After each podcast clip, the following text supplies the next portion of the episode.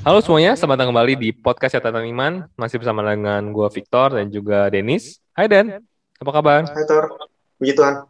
Baik. Baik, baik. Lu gimana Tor? Gue juga baik.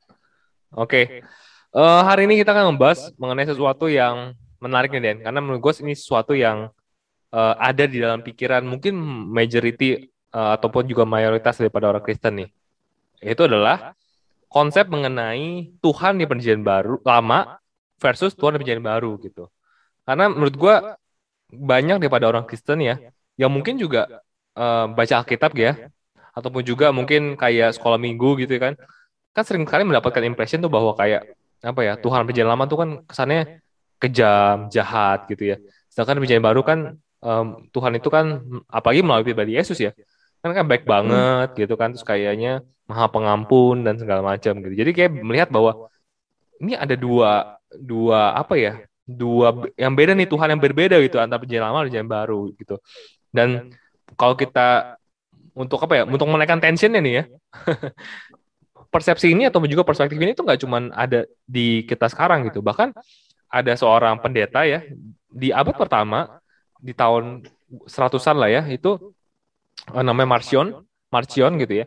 Dia ini juga berpikir seperti itu Den dia dia eh, dia membaca eh, scriptures yang ada dia merasa bahwa kayak beda nih Tuhan perjalanan dan perjanjian baru akhirnya dia membedakan Tuhan itu ada dua gitu. Dan akhirnya dia eh, ke- dia menciptakan aliran baru yang namanya Marcionisme di mana dia akhirnya nggak memakai perjanjian lama gitu.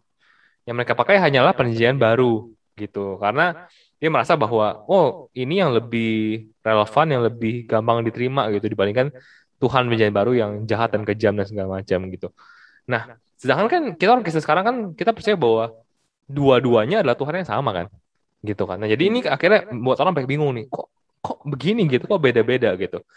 Nah jadi pertanyaan pertama langsung kita straight to the point. Menurut lo kenapa Den gitu? Eh, apakah benar gitu bahwa Tuhan itu di perjanjian lama eh, beda dengan Tuhan perjanjian baru gitu? Karena karakternya dulu jahat eh, maha kayaknya cepat marah gitu ya Eh, hukum-hukuman terus terus perjanjian baru jadi baik banget dan maha pengampun gitu Nah itu sih sebenarnya kalau kita baca dari perjanjian lama dengan perjanjian baru kita harus tahu bahwa perjanjian lama itu adalah eh, apa ya? Kalau di perjanjian baru itu adalah penggenapan dari perjanjian lama ya. Jadi perjanjian lama tuh isinya banyak kan nubuatan. Kayak gue udah pernah bilang kayak Musa, Musa draw from water, kemudian dia eh, dia bawa orang Israel dari Egypt dari, dari perbudakan menuju tanah Kanaan lewat laut merah yang terbelah dua itu adalah gambar baptisan segala macam orang yang lahir baru. Nah cuman kalau kita ngomong soal Tuhannya sendiri, kita harus tahu bahwa Tuhan itu sama. Yang jadi beda adalah kenapa di perjanjian lama banyak penghukuman adalah karena memang pertama di perjanjian lama itu belum ada penebusan dosa. Yang ada adalah pengcoveran dosa. Pengcoveran dosa itu apa? Ketika Adam berdosa, kemudian Tuhan memakaikannya kulit kambing domba ke tubuhnya. Ketika Adam kan telanjang, dia pakai ranting-ranting itu. Kalau kalian lihat kulit dari bahasa Ibrani-nya itu uh, kulit daripada kambing domba sebenarnya. Jadi di Tuhannya sendiri yang me- itu adalah gambar daripada Tuhan Yesus sendiri sebenarnya.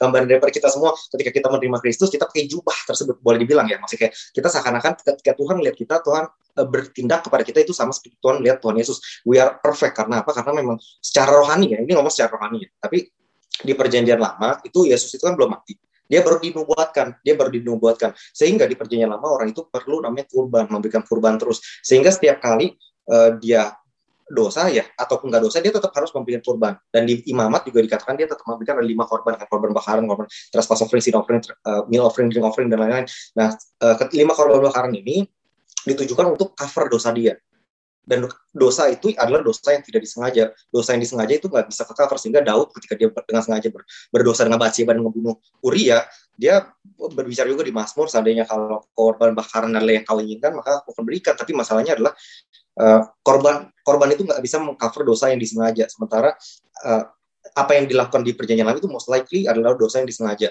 Itu yang pertama. Kedua sekalipun dia maksudnya gini loh di perjanjian lama kenapa Tuhan itu marah? Karena mereka itu backslide mereka itu keluar dari Tuhan biasanya. Mereka itu nggak menyembah Tuhan. Ketika mereka nggak menyembah Tuhan tidak ada korban bakaran. Ketika tidak ada korban bakaran nggak ada covering untuk dia punya dosa. Nah, ketika nggak ada covering untuk dia punya dosa, kalau kita ingat di imamat tuh ada namanya tuh Ark of the Covenant. Ark of the Covenant itu ada dua cherubim. Dua cherubim itu selalu melihat ke Mercy Seat dan di bawah Mercy Seat ada tiga, ada uh, tablet of uh, ada ada mana, kemudian ada uh, the rod of Aaron that budded, sama satu lagi ada hukum Taurat. the tablet of stone kan, ada tiga. Nah, ketika tidak ada di sprinkle darah oleh high priest, ketika maksudnya kan mereka uh, backslidden, mereka kan nggak kasih korban sih, nggak ada darah di situ. Nah, ketika mereka backslidden nggak ada darah di situ, artinya uh, si cherubim ini adalah uh, salah satu yang malaikat yang sebenarnya judgment juga untuk bawa judgment ataupun the justice of God. Dia dia make sure the justice of God is served. Ketika ada darah, itu udah ada judgment di situ. Akhirnya nggak ada, boleh bilang dosanya itu ke cover. Dosanya itu ke cover. Karena kalau kita lihat di bawah mercy itu ada tiga, itu adalah gambaran dosa manusia tuh. Hukum Taurat, manusia melanggar hukum Taurat. Kemudian Rod of Aaron itu adalah pemberontakan karena ada anak-anak uh, pada saat itu Korah juga pengen melawan uh, kedaulatan daripada Aaron sebagai high priest. Kemudian ada juga mana dia tetap komplain. Jadi itu gambaran dosa. Nah ketika nggak ada dosa nggak ada yang nutupin. Ketika nggak ada yang nutupin, judgment happen. Bukannya seperti uh, Tuhan sengaja, tapi Tuhan itu sengaja supaya bahkan mereka nggak sakit loh di perjanjian lama. Ada tahu gak sih ada ada janji bahwa kalau mereka mereka lakuin tuh mereka dijaga bahkan mereka nggak bisa sakit boleh dibilang ya. They, uh, God will take sickness away gitu. Jadi wow amazing banget gak sih Tuhan pengen mereka tuh justru hidup di dalam berkat gitu tapi ketika mereka keluar dari Tuhan mereka nggak lagi menyembah Tuhan ya nggak ada korban bakaran nggak ada covering judgment will happen itu yang bedakan dengan di perjanjian baru di perjanjian baru Yesus mati once for all gitu. Artinya kita udah ke cover selamanya sebenarnya kita udah ke cover dan kita nggak perlu lagi uh, kita nggak perlu lagi menerima penghakiman. Bahkan ketika kita mungkin backslidden ya. Tapi bedanya adalah kalau di perjanjian baru adanya uh, seat time and harvest ataupun hukum tabur tuai itu juga ada di perjanjian lama. Bedanya uh, ada bedanya ya. Si time and harvest ini kan lebih karena natural ya. Segala sesuatu yang ada di dunia ini secara natural itu terjadi daripada uh, tabur tuai kita juga dari seed kan kita juga lahir dari sperma itu adalah seed seed of man jadilah kita manusia tab, tabur tuai tabur tuai segala yang di dunia itu tabur tuai nah tapi kalau yang uh, judgment itu berbeda level karena memang judgment of God kalau kita lihat itu uh, bukannya sekadar tabur tuai ataupun cause and effect, tapi itu lebih ke arah um, white out ya, Sodom dan Gomorrah segala macam itu white out semua. Itu bukannya lagi tabur tuai. Nah, kalau di perjanjian baru kita udah ditebus, kita sudah di, di redeem ataupun ditebus dari curse of the law ataupun uh, kutuk hukum Taurat untuk orang-orang yang tidak melakukannya. Nah, uh, artinya kalaupun kita belum sempurna, kita nggak perlu lagi expect ada kutukan di dalam hukum Taurat itu terjadi dalam kita sih karena memang uh, secara rohani kita udah lahir kita sudah sempurna dan God deal with us based on uh, berdasarkan apa yang Yesus sudah lakukan karena ada substitusi di situ kan. Jadi kurban bakaran itu nggak cuma mau cover tapi ada substitusi orang yang harus dihukum jadinya kan kambing yang mati. Nah ini di perjanjian baru Yesus yang mati. Jadi kita diberkati, basically ada substitusi di sana dan itu yang membuat bukannya Tuhannya ada dua, tapi uh, Tuhannya itu ketika di perjanjian baru udah dikenapi kan. Korban ini udah ada udah ada substitusi udah ada judgment judgment is already served artinya justice is already served ya sekarang yang tersisa adalah grace ataupun kasih karunia yang berkat Tuhan. Basically kurang lebih itulah. Hmm. hopefully nggak kepanjangan ya dan nggak membingungkan. Kurang lebih. Yeah, yeah. oke oke. Ya. sip. Okay. uh, kalau lu gimana tuh Nah kalau kalau lu kan tadi, tadi kan mungkin lebih ngebahas dari sisi teologis lah ya mengenai keterkaitannya dengan persembahan, yang di perjanjian lama di mana itu dikenapi oleh uh, Yesus di perjanjian baru dan segala macam. Mungkin kalau gue lebih ngebahas daripada bagaimana kita membaca kitab kali ya. Nah, um, isu ini sering kali kan di raise daripada orang-orang yang mungkin anti juga terhadap Kristen kan. Tapi menurut gue uh, itu tergantung kita ngebacanya sih menurut gue. Karena sebenarnya kalau kita mau kita kalau kita mau bikin statement bahwa Tuhan di perjanjian baru itu lebih jahat, bisa-bisa juga gitu. Contohnya apa? Hmm. Contohnya yes, nggak ada pribadi yang ngomongin neraka lebih banyak daripada Yesus. Yesus itu salah satu pribadi yang baik banget ngomongin neraka gitu. Dan itu juga kalau kalau kita mau bilang wah kejam ya kejam juga bisa juga kan. Ini selalu bilang neraka neraka neraka dan segala macam. Tapi ya menurut gue jadi intinya adalah menurut gue kalau kita mau make a statement of something kan bisa-bisa aja. Mau perjanjian baru lebih, lebih jahat, mau perjanjian lebih jahat itu bisa-bisa aja. Nah, tinggal kita ambil aja poin yang mana. Jadi menurut gue bagaimana kita ngebaca Alkitab itu sendiri sih. Tapi buat buat teman-teman yang memang punya apa ya true apa ya pertanyaan benar-benar pertanyaan yang sungguh-sungguh dalam diri kalian tapi saya ngebacanya memang benar-benar kayak gitu kok gitu nah eh, gue menyarankan bahwa pertama adalah kalian bisa baca buku satu namanya Is God a Moral Monster itu uh, karangannya Paul Copen itu bagus dia, dia ngejelasin semuanya itu semua hmm. hal-hal buruk yang orang modern pikirkan mengenai Tuhan di lama mulai dari slavery uh, genocide apalagi ya rape, buku semuanya semuanya ada lah situ dijelasin dengan dengan sangat-sangat baik.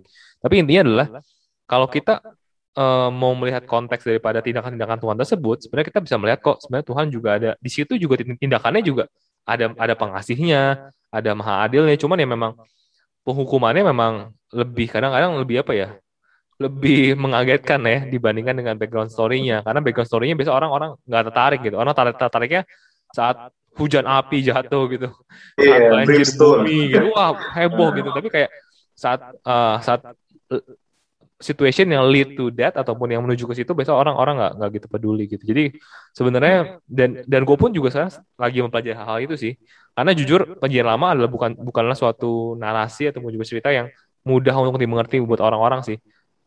Karena kita hidup di zaman yang beda banget sama zaman kondisi zaman dulu uh, waktu itu gitu. Jadi kayak butuh pemikiran yang juga mengerti budaya waktu itu dan segala macam. Dan gue juga mempelajari sih dan selama gue mempelajari sebenarnya ada aja gitu. Ternyata reasonnya kenapa Tuhan tuh nggak nggak apa ya nggak serta mata suka-suka dia gitu loh membunuh seseorang gitu. Pasti ada, ada tujuannya ada maksudnya gitu. Jadi ya dan dan saat gue belajar sih ada ada aja gitu pasti ada alasannya. Jadi menurut gue Tuhan di perjanjian lama dan perjanjian baru tuh nggak sama aja sih menurut gue gitu.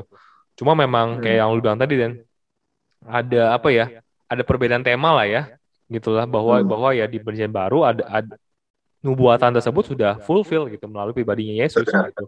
Jadi tentu ada ada ada suatu dinamika yang berubah yang terjadi hmm. gitu. Uh, karena ada ada ada transisi kan dari bangsa Israel menjadi seluruh bangsa. Nah, itu tentu uh, beda gitu.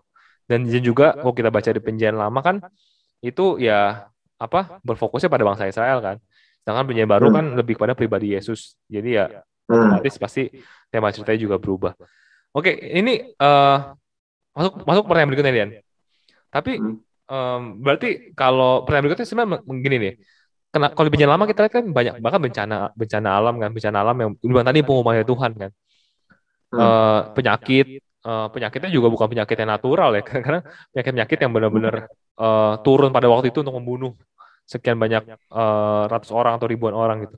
Nah di bencana baru kan nggak ada lagi tuh ditulis hal-hal kayak gitu. Hmm. Nah itu menurut lu atau memang karena fokusnya udah nggak di situ lagi atau sebenarnya masih ada tapi ya tertulis aja gitu?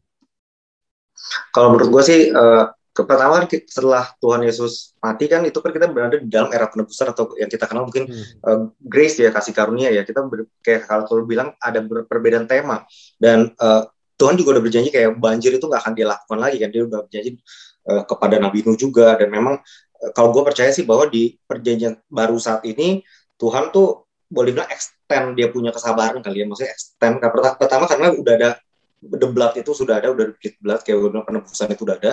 Uh, jadi extend grace kepada orang-orang yang belum percaya supaya kita bisa menyebarkan Injil, hopefully supaya mereka diselamatkan. Karena kan Tuhan juga bilang bahwa uh, Tuhan tuh nggak senang dengan orang yang maksudnya mati karena dihukum Tuhan gitu. Kan di perjanjian lama banyak penghukuman kemudian ya Tuhan apa yang ngomong gitu. Do you think I'm happy? Apakah aku nggak senang dengan kehancuran orang the wicked gitu?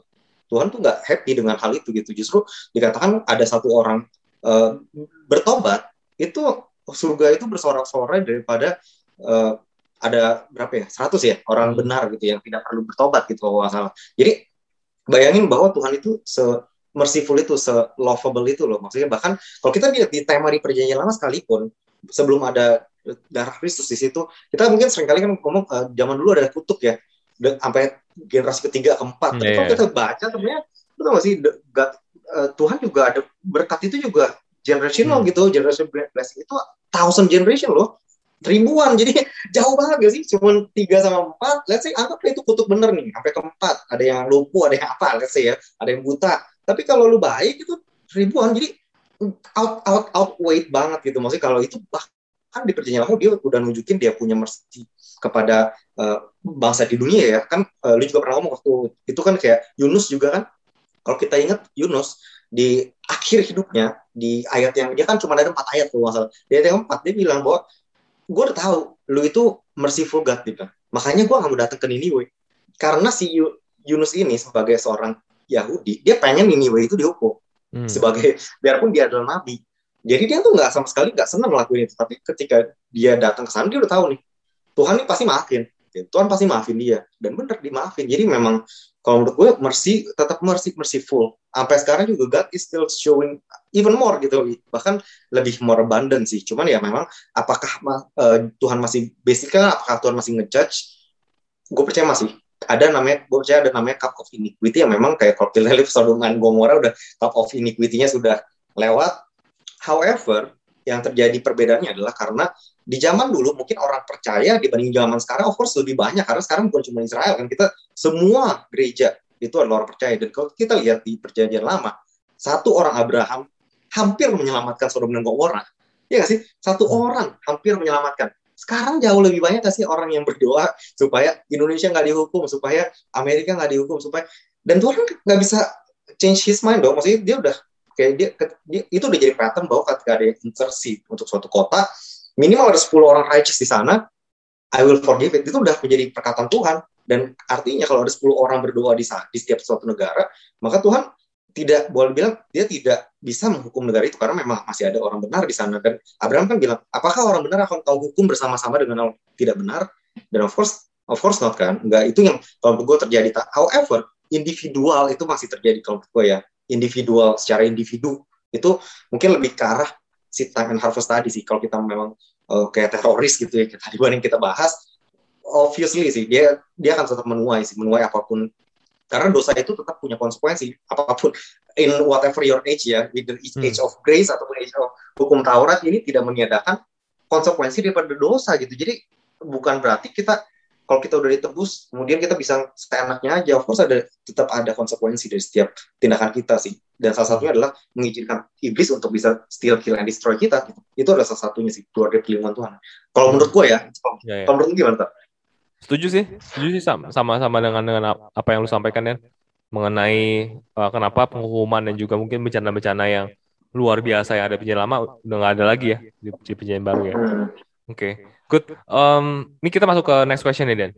Pertanyaan berikutnya nih kita balik lagi mengenai ke karakter Tuhan gitu kan. Kita percaya bahwa Tuhan itu ya adil ya dari dulu sekarang dan juga selamanya. Tapi kalau kita baca di perjanjian lama gitu kan, kita melihat bahwa kayak Tuhan ini uh, sangat berfokus banget sama bangsa Israel gitu. Dan mungkin ada hmm. ada juga tuh tanya di komen gue, kenapa bangsa Israel gitu? Kenapa nggak bangsa lain gitu? Kenapa seakan-akan Tuhan tuh kayak menyayangi, menjaga banget bangsa Israel, tapi kayak bangsa lain tuh dia nggak nggak nggak take care gitu. Menurut tuh gimana hmm. Den? Karena dia punya covenant dengan Abraham sih ini yang kalau gue yang gue tahu ya adalah bahwa dia memiliki kan kalau sebelum Israel itu kan dari Abraham, uh, Ishak, Yakub, kemudian Yakub punya anak Israel kan jadi 12 12 tribes of Israel ya. Nah, kalau gue percaya adalah karena dia memiliki covenant dengan uh, Abraham itu sendiri sih. Kenapa? Kenapa dengan Abraham?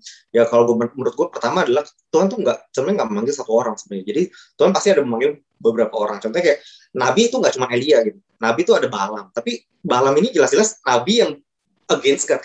Maksudnya kayak, hmm. nah ya, ya yang terjadi adalah karena Abraham ini pertama dia dia dia adalah salah satu orang yang paling beriman di perjanjian lama ya karena dia di umur tuanya dia ketika Tuhan suruh pergi ke tempat yang dia nggak dikasih tahu ke mana dia pergi dia pergi kemudian dia juga cukup taat ke Tuhan ke titik di mana di zamannya itu dia udah tua dan Tuhan berjanji akan kasih dia anak dia kasih lihat dikasih lihat kayak bintang-bintang dan juga kayak uh, pasir. Pasir itu adalah uh, duniawi. Duniawi itu maksudnya adalah kita adalah keturunan Abraham. Ini maksudnya eh, Israel. Israel adalah keturunan Abraham dan stars stars itu adalah keturunan Abraham.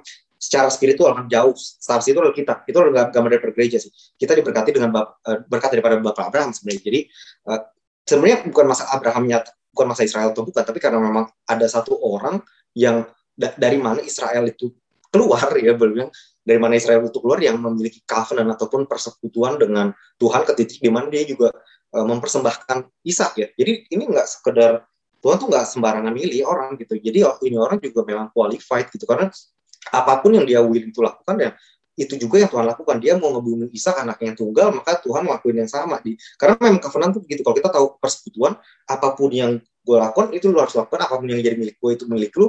Dan uh, itu yang dilakukan oleh kenapa Tuhan suruh Abraham ngebunuh Ishak basically karena itulah yang akan dilakukan kepada anaknya yaitu Yesus. Jadi memang ada covenant di situ dan Abraham boleh dibilang dia lewatin tes tersebut. Di mata Tuhan dia udah ngebunuh Ishak dan itulah yang menjadikan Israel itu adalah bangsa pilihan Tuhan. Karena memang apa yang uh, kayak gue bilang kan di perjanjian lama ada kutuk itu menurun kan? Kutuk ketiga the third and fourth generation. Karena apa yang orang tuanya lakukan itu menurun kepada apa yang cucu cucunya itu terima. Nah ini juga termasuk nih. Jadi blessing yang Abraham itu lakukan itu turun ke salah satunya ke bangsa Israel gitu. Karena kalau kita lihat sebenarnya penurunan iman sebenarnya dari Abraham turun ke Ishak. Ishak udah mulai agak lemah nih imannya. Kemudian Yakub mess up. Yakub tuh Yakub tuh udah mess up. Tapi kalau kita lihat kehidupan mess upnya Yakub Tuhan tetap bersama dia loh. Biarpun dia mess up dia tuh nyolong hmm. Esau punya ha, ha, dia yeah. ngebohong dia nipu. Itu udah mess up banget hidup dia. Dia kawin dengan uh, Enci Ade ini kalau menurut hukum Taurat dia harus dibunuh. Ini bayangin loh ini bukan ini encinya dia ambil adanya juga ini udah menurut udah mess up banget gitu. Ya tapi ya itu. Kalau gue percaya karena apa yang Abraham lakukan itu yang menjadikan bahwa ya Israel yang jadi uh, dipilih sih bukan daripada keturunan Esau. Dan karena memang kalau kita lihat Esau juga dia kan campur ya dia nggak nggak Hebrew kan dia dia menikah dengan orang yang eh, non Israel yang gak, gak menyembah Tuhan loh boleh bilang kayak gitu itu kalau menurut gue ya ini hmm. kalau pandangan dari yang gue tahu gue gak tahu kalau menurut lu gimana tuh Iya iya. Uh, mungkin mungkin kalau gue lebih ngebahas dari sisi logisnya aja sih ya. Maksud gue oh, iya. kalau kalau gue gue secara logisnya adalah ya karena basically adalah uh, gue percaya bahwa Tuhan itu sebenarnya care sama semua bangsa gitu. Ya. Bukan cuma bangsa Israel. Tapi pertanyaannya menurut gue kalau semenjak kejadian di Menara Babel kan ya. manusia itu kan terpecah-pecah kan menjadi suku-suku dan bangsa gitu kan. Dan ya. menurut gue kalau misalkan Tuhan akhirnya nggak memilih bangsa Israel tapi memilih bangsa B misalkan, pasti kan orang juga mikir kenapa B? Oh, iya. Ngerti kan? Jadi ya, ya, ya. siapa pun yang Tuhan pilih pasti akan ada perasaan bahwa kenapa nggak yang lain, kenapa nggak yang ini, kenapa ini. Hmm. Tapi tapi gue, gue ya, percaya ya, bahwa sistemnya adalah uh, ke, dan ada ayatnya juga bahwa ya kepada yang diberi banyak kan akan diminta banyak gitu. Nah jadi ya. gue adalah kalau perhatiannya Tuhan kasih sayang Tuhan sama semua bangsa gitu.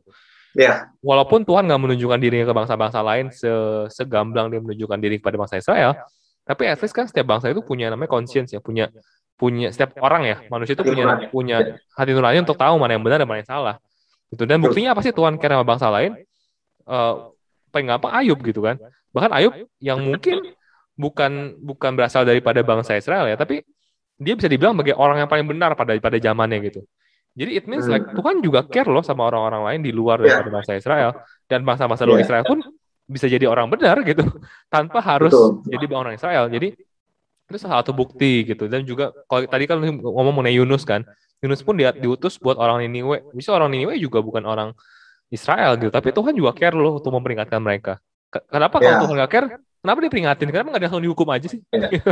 tapi yeah. kan Tuhan karena care juga pengen juga untuk uh, kebaikan mereka jadi menurut gua Tuhan tuh sebenarnya care sama semua bangsa sebenarnya jadi sebenarnya nggak peduli uh, justru kepada bangsa Israel yang diberikan lebih ya dituntut lebih kan makanya kita lihat Betul. bangsa Israel dikasih 10 hukum Allah ya mungkin dia lebih berat dibandingkan bangsa-bangsa lain sebenarnya ya, ya. uh, walaupun ya tentu berkatnya mereka juga lebih ya tapi kita lihat juga ya. Tuhan Tuhan adil juga kan bangsa Israel salah bangsa Israel dihukum gitu bahkan Betul. Saat kita lihat Musa naik ke Gunung Sinai pas Musa turun kan mereka lagi nyembah apa uh, golden calf. Kan apa kambing emas itu kan. Mati juga gitu dihukum juga sama Tuhan gitu. Jadi ya. bahkan Musa sendiri pun dihukum Tuhan nggak? Apa dia dia nggak bisa masuk kanan kan? jadi Tuhan tuh adil mau sama siapa pun Musa sekalipun dihukum gitu. Jadi menurut gue uh, Tuhan tuh adil buat semua orang sih gitu. Kenapa kenapa di perjanjian lama itu fokusnya hanya kepada bangsa Israel? Karena Alkitab itu tuh bukan buku sejarah dunia gitu loh. Maksud gue itu benar bahwa yang terjadi dalam dalam dalam itu adalah sejarah dan yang benar-benar terjadi. Tapi fokusnya adalah pada penggenapannya di Yesus gitu. Oleh ya. karena itu, Yesus itu kan berasal dari bangsa Israel. Otomatis ya mungkin segala sesuatu yang berkaitan dengan bangsa Israel yang ada di perjanjian lama gitu. Jadi menurut gue ya. uh, bukan artinya bangsa-bangsa lain mungkin nggak difokuskan perjanjian lama artinya mereka nggak penting gitu ya mereka juga hmm. penting di mata Tuhan. Tapi ya memang fokusnya dan juga keterkaitannya dengan Yesus itu adalah bangsa Israel, makanya fokusnya lebih ke situ sih. Hmm. Gitu sih, kalau menurut pendapat gue. Oke, okay, uh, eh, ini pertanyaan terakhir nih, Den. Ini kita okay. uh, terakhir nih, misalkan nih, Den. Ini, ini gue tadi sempat ngomong sih, bahwa perjanjian lama itu kan it's hard untuk untuk dibaca dan atau ataupun hmm. juga dimengerti dengan cepat gitu ya. Karena mungkin kalau di baru kan gampang ya. Tuhan kasih perumpamaan. Perumpamaan hmm. yang mungkin kadang-kadang ada yang susah sih. Cuma kadang-kadang kita masih bisa uh, merangkai sendiri, mengartikan sendiri. Tapi kalau perjanjian lama nih, itu kan nggak ada perumpamaan. Ada kejadian-kejadian kan. Kejadian-kejadian yang kadang-kadang di luar nalar gitu. Contoh misalkan, uh, saat apa uh, so, di, di Sodom dan Gomora gitu saat saat apa orang-orang menyerbu rumahnya Lot gitu yeah. yang orang-orangnya mau memperkosa malaikat-malaikat yang datang ke rumah Lot. Terus Lot yeah. kan menyerahkan anaknya kan? Anaknya yeah. dua cewek di, dikasih buat istilah diperkosa rame-rame. Itu kan kayak secara moral itu kan juga hmm. manusia gitu kan. Jadi kayak yeah, yeah. Itu, itu buat dimengerti kan susah banget gitu. Apalagi buat anak-anak yang mungkin masih SMP SMA tuh kemon gitu. Ini apa benernya? gitu. Lu menghilangkan satu kejahatan dengan menambah kejahatan lainnya gitu. Jadi kayak ini susah dan banyaklah hal-hal lainnya lah yang yang yang yang mungkin banyak yang kita nggak bisa sebutkan sini. Jadi kayak kayak banyak orang berpikir bahwa oke okay, kalau gitu supaya iman kita juga terjaga nggak usah dibaca perjalanan lama gitu. Toh kan hmm. kita kan selamat kalau kita terima Yesus. Yesus itu kan diceritakan di perjanjian baru. Jadi ya yang kita baca perjanjian baru aja gitu. Jadi kita kita nggak usah baca perjanjian lama nih karena daripada iman kita goyah mendingan baca perjanjian baru aja gitu. toh selamat juga lu setuju juga deh kalau orang ngomong kayak gini uh, eh, gue kurang setuju sih karena memang uh, kalau di perjanjian baru ada juga yang ngomong kan, maksudnya gue lupa di ayat mana, intinya adalah perjanjian lama itu ditulis for our admonition. Lu, lu inget gak sih for our example and iya. admonition? Yeah. Jadi supaya kita nggak ngelakuin kesalahan yang sama. Maksudnya itu iya gak sih? Maksudnya kayak contohnya kayak tadi, ya, supaya kita nggak kayak gitu. gitu. Hmm. Maksudnya ada contoh positif, ada negatif, supaya kita ngikutin yang positif dan tidak mengikuti yang negatif. Dan juga kita dikasih lihat dengan clear bahwa memang oh, bahkan major heroes yang ada di uh, perjanjian lama, termasuk Daud, uh, The Man After God's Own Heart juga adalah sisi, punya sisi manusia yang dia gagal gitu. Ketika dia nggak mengandalkan Tuhan lagi, dia gagal bad luck gitu. Maksudnya kayak totally bail gitu. Jadi kayak uh, Elia sekalipun dia ketika dia lari dari Tuhan, dari Jezebel karena dia takut ke Jezebel kan, dia lari nggak nggak nanya dulu ke Tuhan, dia bail. Padahal sebelumnya dia bisa menghentikan hujan, kemudian dia bukan based on gossip, dia bilang kan, sampai apa ya, there will be no rain, uh, no rain until my word ya, until sampai aku ngomong gitu. Ya Tuhan of course udah ngomong dulu ke dia. However dia nggak bilang sampai dia berdoa ke Tuhan tapi dia bilang sampai gue mengatakannya gitu. Jadi ini orang luar biasa banget gitu. Tapi end up dia juga bail out juga sampai ministrinya tuh harus dilanjutkan oleh Elisa. Itu harusnya adalah ministry dia yang karena dia dia bilang dia mau mati akhirnya Tuhan bilang ya udah ministry lu dilanjutin sama Elisa. Yang Elisa akhirnya mendapatkan double anointing jadi memang kalau menurut gue sayang banget kalau kita nggak baca semuanya karena memang mostly itu Yesus itu dinubuatkan tuh dari awal banget kan. Kayak tadi gue bilang Adam berdosa kemudian Tuhan tuh uh, kasih dia kulit daripada kami domba. Kalau kita lihat dari bahasa Ibrani ya kalau kalian lihat dari Alkitab gue jadinya heresy. Tapi kalau kalian lihat di bahasa Ibrani itu memang ad, uh, adalah kulit kami domba sih. Jadi memang itu gambaran daripada Tuhan Yesus yang nantinya akan dislain for us from the foundation of the world. Kemudian juga kalau kita lihat Kain Kain itu kan membunuh Habel. Habel itu kemudian berteriak for judgment. Kemudian Kain itu dikasih mark dan ka karena mark ini sehingga Kain itu tidak bisa dibunuh. Kenapa nggak bisa dibunuh? Karena mark itu adalah kalau kita uh, baca lebih jauh itu adalah uh, kayu salib. Mark itu adalah kayu salib yang kemudian akan ditiru oleh antikris menjadi mark of the beast. Itu ada di Revelation.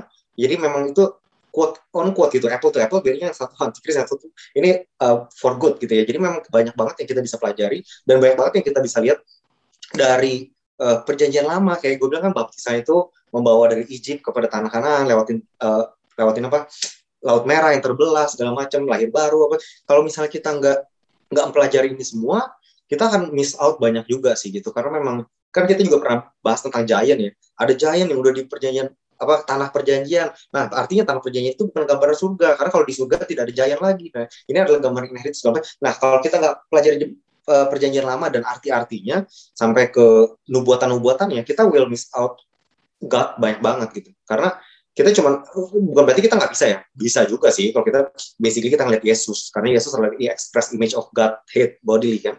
Jadi dia adalah gambaran total daripada Tuhan. However kita akan miss out yang rahasia-rahasia yang sebenarnya Tuhan tuh merciful di perjanjian lama. Kayak kita pernah bahas tentang Nabi kenapa Nabi Nuh? Kenapa sih Tuhan harus make flood gitu membinasakan semua umat manusia.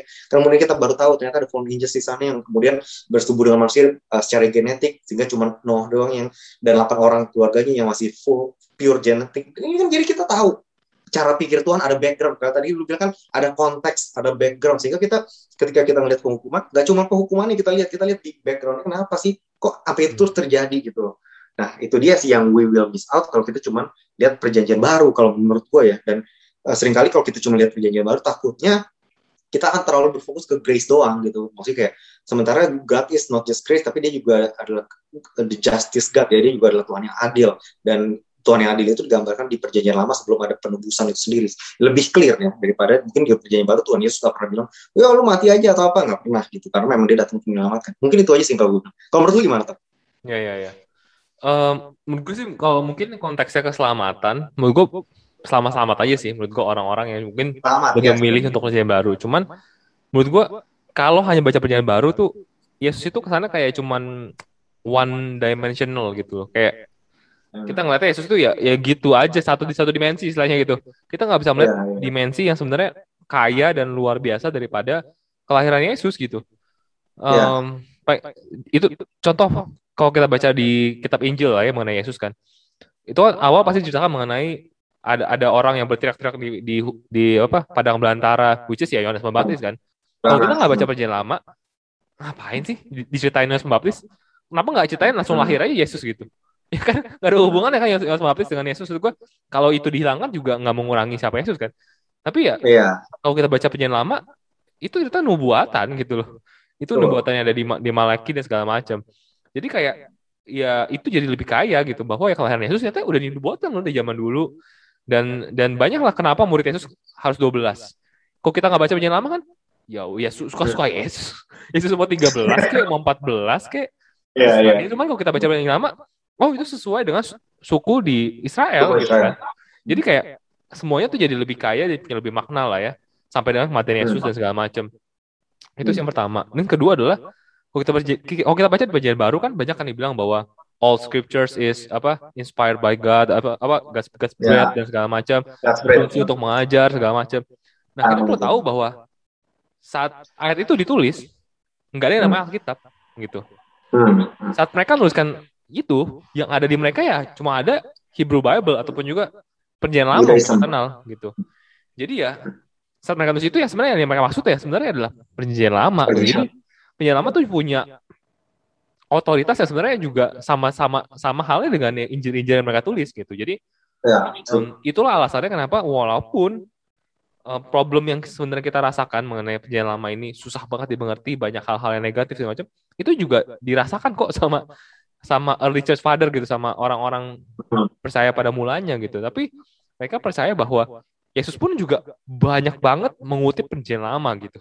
Yeah. Yesus pun menganggap perjanjian lama ini sebagai sesuatu yang penting Bahkan berkali-kali ya. dibilang bahwa untuk apa uh, berkali-kali Yesus menyebutkan dalam perkataannya mengenai apa the law, Torah, kitab para nabi hmm. itu sebutin berkali-kali. Jadi artinya ya bahwa ini penting gitu dan dan menurut gua uh, tetap harus uh, sebagai orang Kristen ya kita nggak boleh menghindar sih.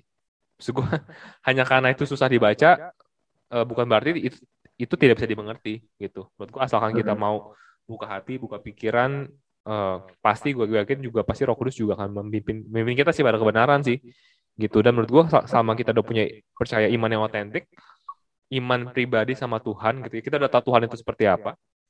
Kalau kita ketemu ayat yang sulit kita akan mikir pasti Tuhan kan tujuannya baik. Kenapa ya begini caranya? Yeah. pasti ada hmm. sesuatu nih gitu. Yang salah tapi yang salah pasti bukan Tuhan ya gitu. Pasti ada sesuatu yang informasi yang gue nggak tahu ataupun juga cara pikir gue yang salah gitu Pasti begitu hmm. pemikirannya sih menurut gua. Jadi ya yeah. jangan disalahkan Alkitabnya gitu ya. Tapi ya yeah. uh, kitanya harus di, diperbarui terus menerus. Yeah. Um, Oke okay, itu sih Den uh, pertanyaan gua. Jadi paling itu aja yang mengenai menurut gua yang paling banyak di pikiran kita semua dan gua, termasuk gua ya. Pas awal-awal gua jadi Kristen tuh ini yang gua temui sih challenge-nya mengenai Tuhan di perjanjian lama dan perjanjian baru. Ada Denet, ada yang mau tambahin gak Den? Uh, Mungkin kayaknya udah cukup lengkap sih kayaknya atau udah nggak ada yang ditambahin lagi. Oke, okay. sip. In, jadi intinya oh, adalah ya buat teman-teman semua jangan jangan pernah merasa bahwa Tuhan perjanjian lama itu beda dengan Tuhan perjanjian baru. Tuhan kita adalah Tuhan yang sama dari dulu sekarang sampai selama lamanya. Karakter dia nggak pernah berubah. Dia tetap maha baik, maha adil dan juga maha pengasih. Yang berbeda adalah, adalah ya uh, konteks daripada penulisan dalam Alkitab, konteks daripada situasi kondisi yang ada dan juga ya mungkin Eh, cara berpikir kita ya. Mungkin ada pengetahuan-pengetahuan yang mungkin kita belum tahu, yang justru uh, melalui podcast ini kita harapkan juga bisa menambah pengetahuan itu teman-teman. Sehingga teman-teman saat baca Alkitab bisa punya dimensi pemikiran yang lebih luas dibandingkan sebelumnya. Oke, paling itu aja. Buat teman-teman yang mau suggest topik-topik yang lain, topik-topik yang mungkin juga ada di dalam pikiran teman-teman, pertanyaan-pertanyaan yang mungkin juga masih bingung kalian. Kalau kita bisa jawab, kita akan coba jawab di episode berikutnya. Silakan masukkan topik tersebut atau pertanyaan tersebut di IG kita di @catatan5.id atau di IG, IG Denis di Denis Johan ataupun juga di gua di @victoritia. So, sekian dulu buat episode kali ini. Kita ketemu lagi di minggu depan. So, see you, stay safe, and God bless.